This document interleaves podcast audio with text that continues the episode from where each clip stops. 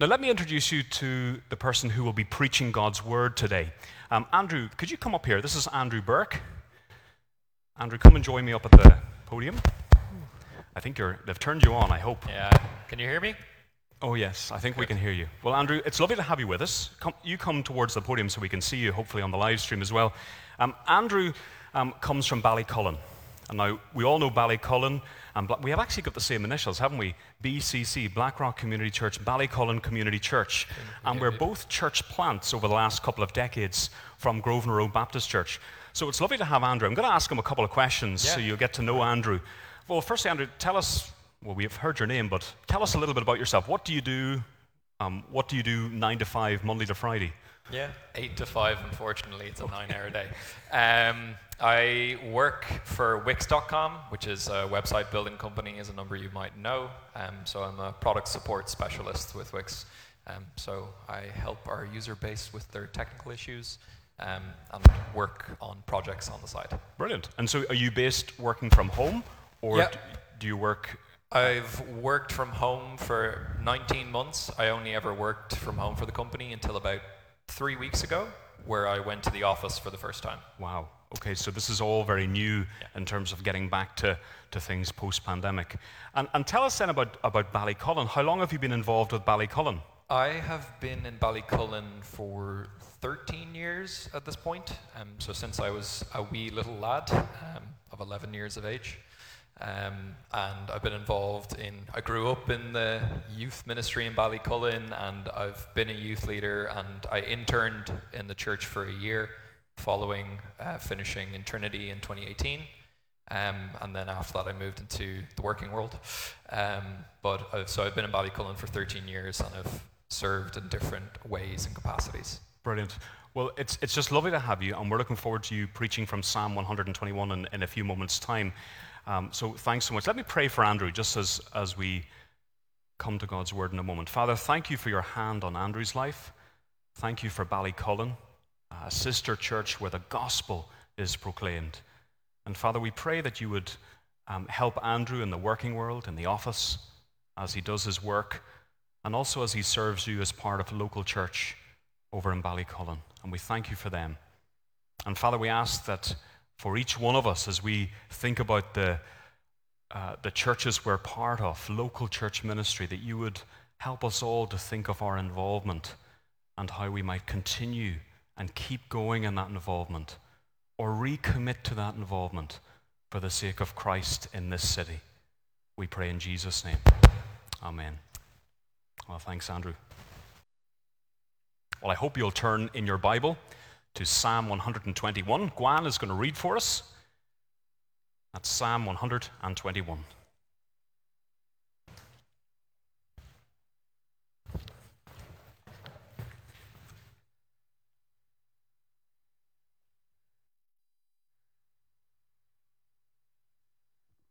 I'll just wait for this to come on. Uh, so today's reading is from Psalm 121, a song of ascents. Reading from verse 1 I lift up my eyes to the hills. From where does my help come? My help comes from the Lord, who made heaven and earth. He will not let your foot be moved. He who keeps you will not slumber. Behold, he who keeps Israel will neither slumber nor sleep. The Lord is your keeper, the Lord is your shade on your right hand.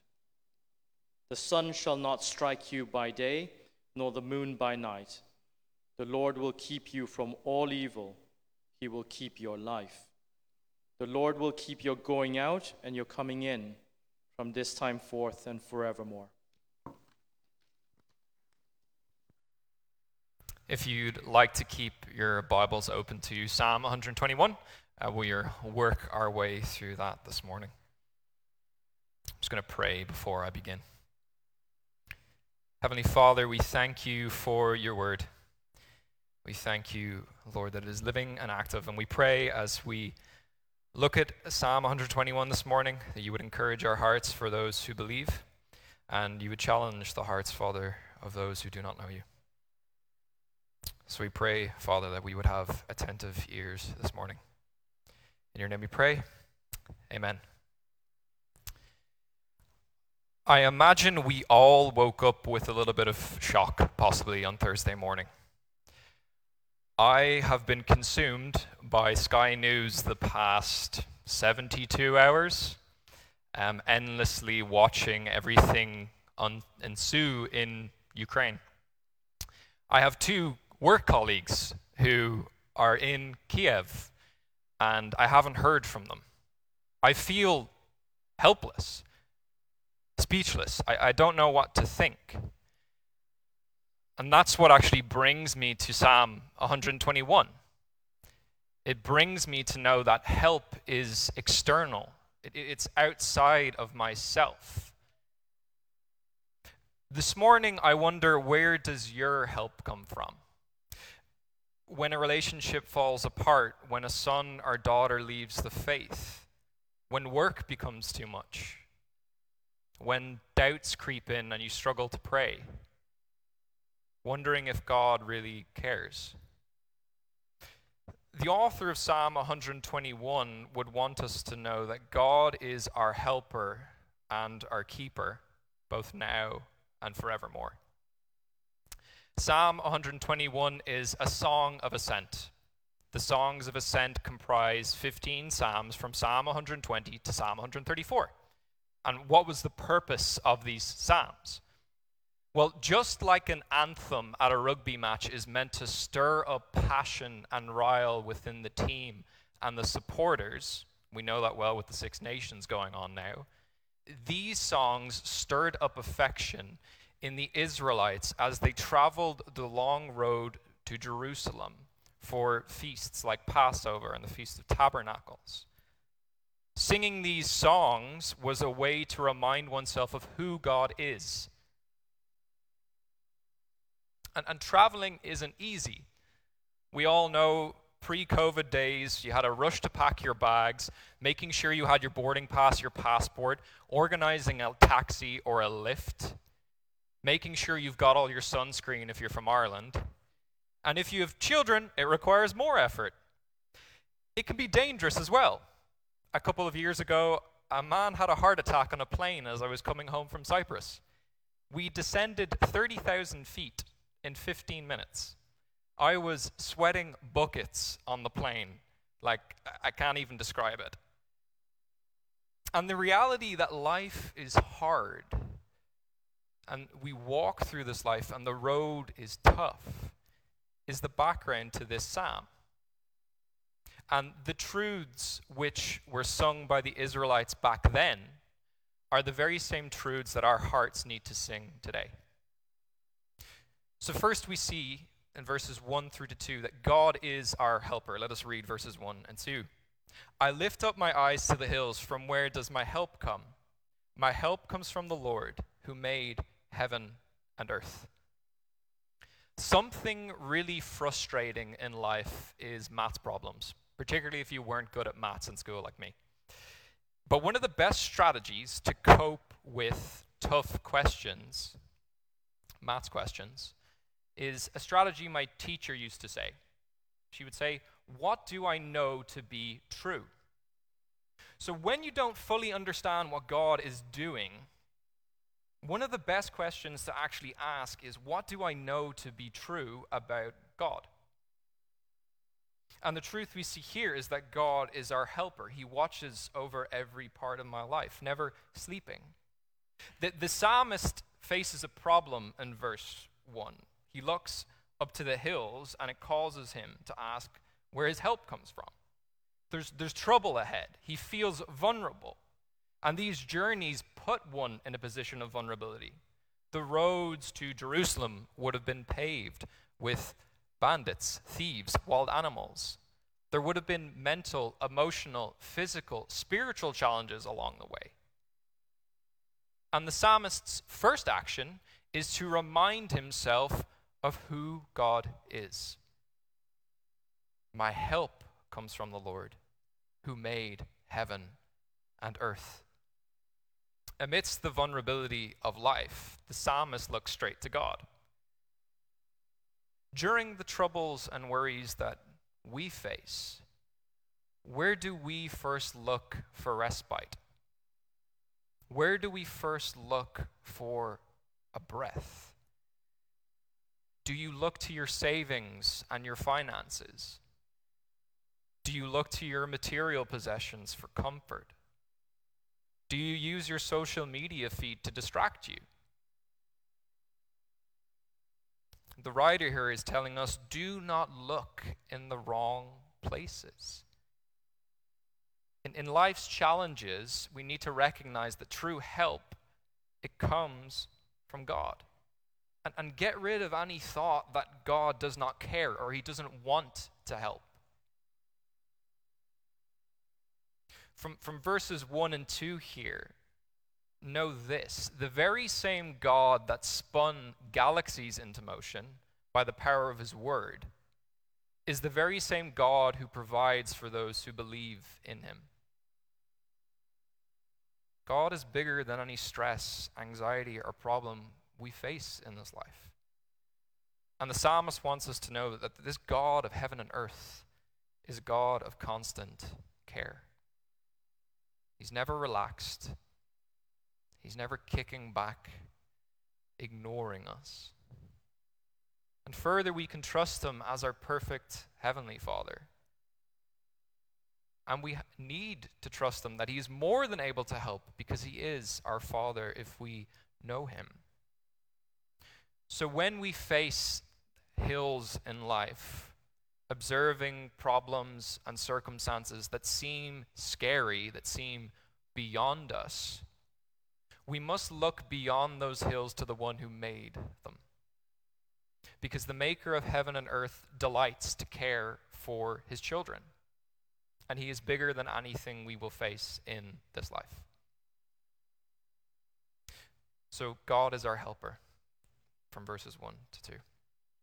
Next, we see from verses 3 through to 8 that God is our keeper. This is important thing. We see the word keep here is repeated six times in verses 3 through 6. And I'm going to say God is our keeper, and this is expressed in three ways. The First way we see is this is a God of unwavering control. His, his control does not waver. In verses 3 through 4, let's read. He will not let your foot be moved. He who keeps you will not slumber. Behold, he who keeps Israel will neither slumber nor sleep. When you hop on a flight, you trust the pilot even though you don't know them. When you hop on a boat, you trust the captain, even though you don't know them. So, when we're Christians and we know the God of the universe, why do we forget that He has everything under control? And, God's control is not put off by the choices of men and women. Also, do not believe the lie that He is unwilling to deal with our problems. He is sovereignly watching over us. Sinclair Ferguson calls this keeping of God, which is also the other word we see, protecting, he calls it a watch care without interruption. And, and the Hebrew word here to keep, shamar, means to keep, to guard, to attend to carefully, to watch over. And, and God, we see here, is watching over us individually, and He is watching over us as a body, as a whole. Hence the reason Israel is mentioned here. So he looks after us individually, but also corporately. And verses 3 or 4 are also clear that God will not let us slip. What does this mean, though? Because surely an Israelite would have grazed their knee walking the paths to Jerusalem. And, we face hardships today. The promise of the psalm here isn't is for the Israelite then and for the Christian now is not that you're never going to stub your toe or that you're gonna you're never going to step on a Lego brick when you tidy the house, but that no injury, no illness, no distress, no accident will overcome us. We will not be separated from God's purposes for us. We only must look to Jesus, the perfect pilgrim, who underwent grave suffering and hardship, in which God sustained and carried him throughout. God remains firm throughout the trials that we face in this life. And further, he does not fall asleep. He who keeps Israel will neither slumber nor sleep. We all know what it's like to be up to the early hours of the morning, life preoccupying our mind, worrying about all the details and the intricacies of existence and what it means to be human. But that's not true of God. He has an infinite supply of energy. He never gets drowsy. He doesn't sleep on the job. He's there when we need him. And the fact that God never sleeps is the truth that allows you and I to actually put our head to the pillow at night and rest. So when the day is tough and you've had a tough day in work, in school, in university, when you don't understand everything that's going on, when you put your head to that pillow, remind yourself that the God of heaven and earth is watching over you. Next, we see in verses 5 through 6 that we are guarded closely, protected closely. The Lord is your keeper, the Lord is the shade on your right hand. The sun shall not strike you by day, nor the moon by night. Julie Gold wrote the wrote and sang the Grammy Award winning song From a Distance in 1986. You might say, You don't look that old, and I'm not. I was born in 1996. Either way, in 1986, she sang the song From a Distance. And, and she commented that this song transported her to the center of her being and the universe. And she sang, God is watching us, God is watching us, God is watching us from a distance. After reading verses 5 through 6 here, the psalmist would say otherwise. He would say there, there's a close personal God who exists. The Lord is the shade at your right hand. There's nothing closer than our own shadow. Yet the psalmist is saying God is closer. And in the searing heat of the day, as the pilgrims marched to Jerusalem and the cold darkness of night, they needed to know that God was close on the journey. You see, there's, there's a dangerous idea that has been professed in the last number of decades, which is this idea that God created the universe, He set everything into motion, and He's left it to run on its own. He's not involved in the lives of people now, and He doesn't intervene in any way. That idea is known as deism. And, and if you are to believe such a thing, well, prayer is pointless, hope is lost, and fear fosters. But the psalmist comforts us by telling us that's pure nonsense. At the core of who we are as Christians, we desire a compassionate and caring creator. And the truth is, we have a compassionate and caring creator. In fact, after the coming of Christ, God lives within Christians through the indwelling Holy Spirit. In John 14, Jesus promised a helper, a counselor to his disciples, would come to be with his people. And the truth is, there's more comfort for the pilgrim now than there was back then because the Spirit, the third person of the triune God, indwells in the believer, protecting us, guiding us, teaching us, interceding for us. And in that closeness, God protects us. And we see that expressed in verse 6 the sun shall not strike you by day, nor the moon by night. What I, what I th- think this is saying here is God is going to be with us both in the physical exhaustion that we experience under the sun. The Irish know that well when we go on holidays to a hot country. And the spiritual exhaustion that we experience. This idea of being under the moonlight is this dark night of the soul. But this also expresses the totality of life, affirming the tender care of the Father from the rising of the sun to its setting, from the appearance of the moon to its fading. God watches over his people without interruption. Close. Henry Law, who was an Anglican bishop in the 18th century, wrote The eyes of the Lord, through day and night, from the opening to the closing of the year, are immovably fixed on his people. He is a shadow of a great rock in a weary land. We live in weary times. We live in hard times. God is our refuge and strength, an ever present help in times of trouble. He is a great shadow in this weary land, protecting and guarding us closely. And finally, we see here in verses 7 through 8 uh, we are protected, we are kept continually. The Lord will keep you from all evil, He will keep your life. The Lord will keep your going out and your coming in from this time forth and forevermore. What a promise for someone on that journey. Going out, you're coming in from this time and forevermore. It's a promise our hearts need to hear. God will keep keeping us. The devil, the world, your own flesh, it cannot harm you when your eyes are fixated on Him. And when you walk through life, through all the twists and turns, God is the ever watching guardian. This, this is the reason why I believe a Christian cannot lose their salvation, because the giver of the gift of salvation keeps, both now and forevermore. The psalmist has been repeating this truth throughout this whole psalm that humans will only ever find true help external to themselves,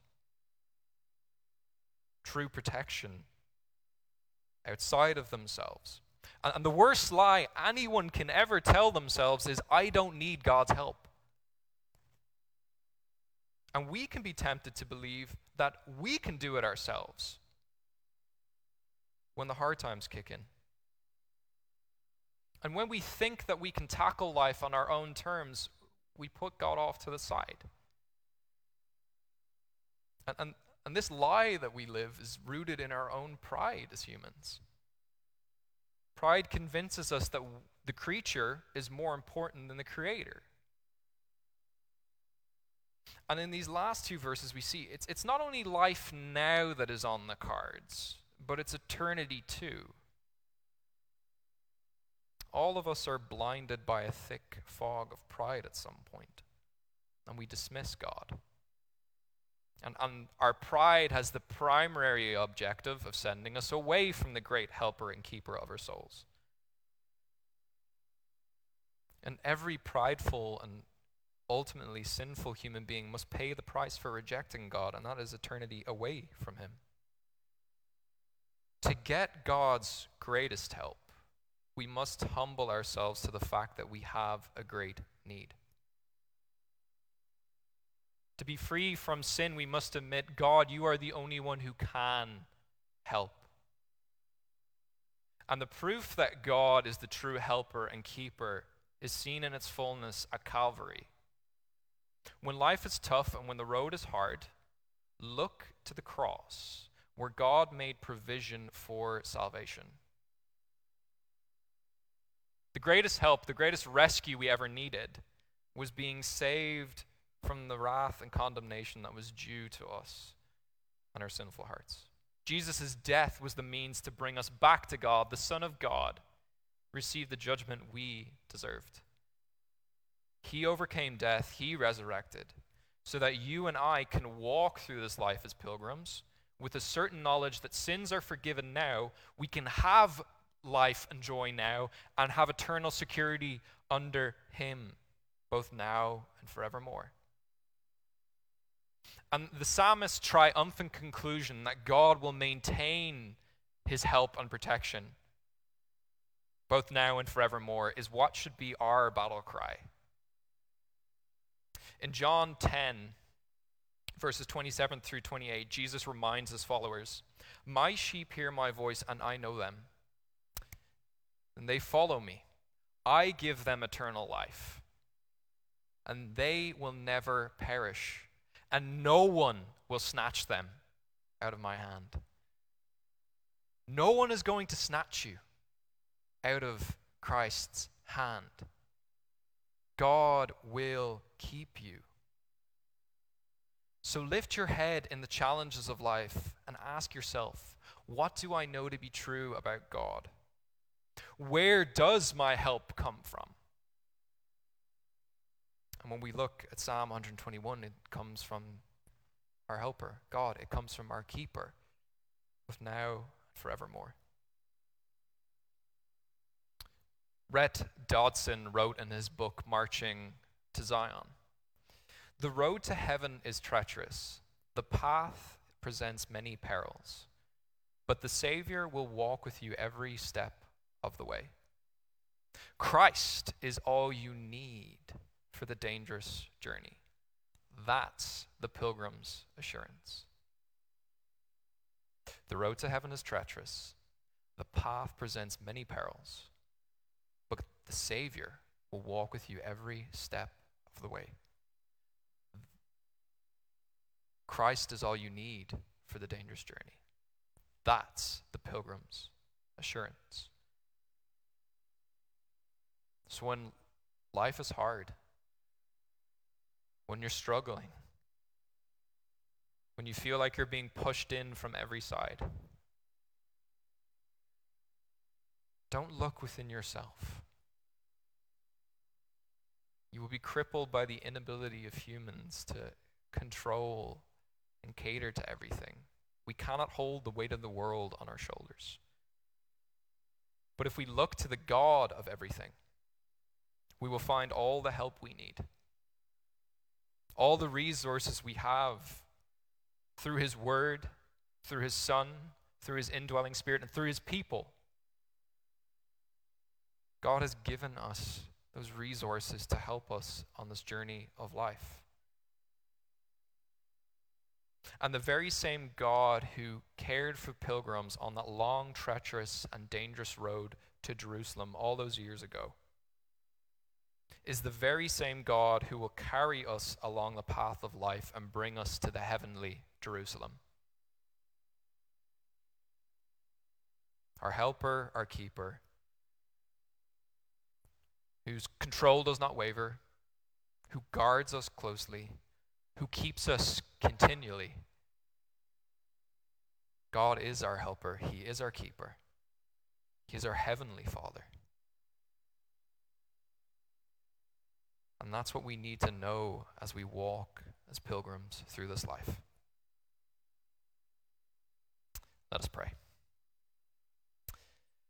Heavenly Father, we thank you that you are our great helper, Lord, the God who made heaven and earth, but more importantly, the God who has sent his Son to die on our behalf that we might be reconciled to you. So, Father, we pray, Lord, in our hearts this morning, whatever is troubling us, whatever is challenging us, whatever we're struggling with, that we look outside of ourselves to you, the one who is willing to help and care for his children, and the one who will keep us to the end, no matter what comes our way. We pray all these things in Jesus' name. Amen.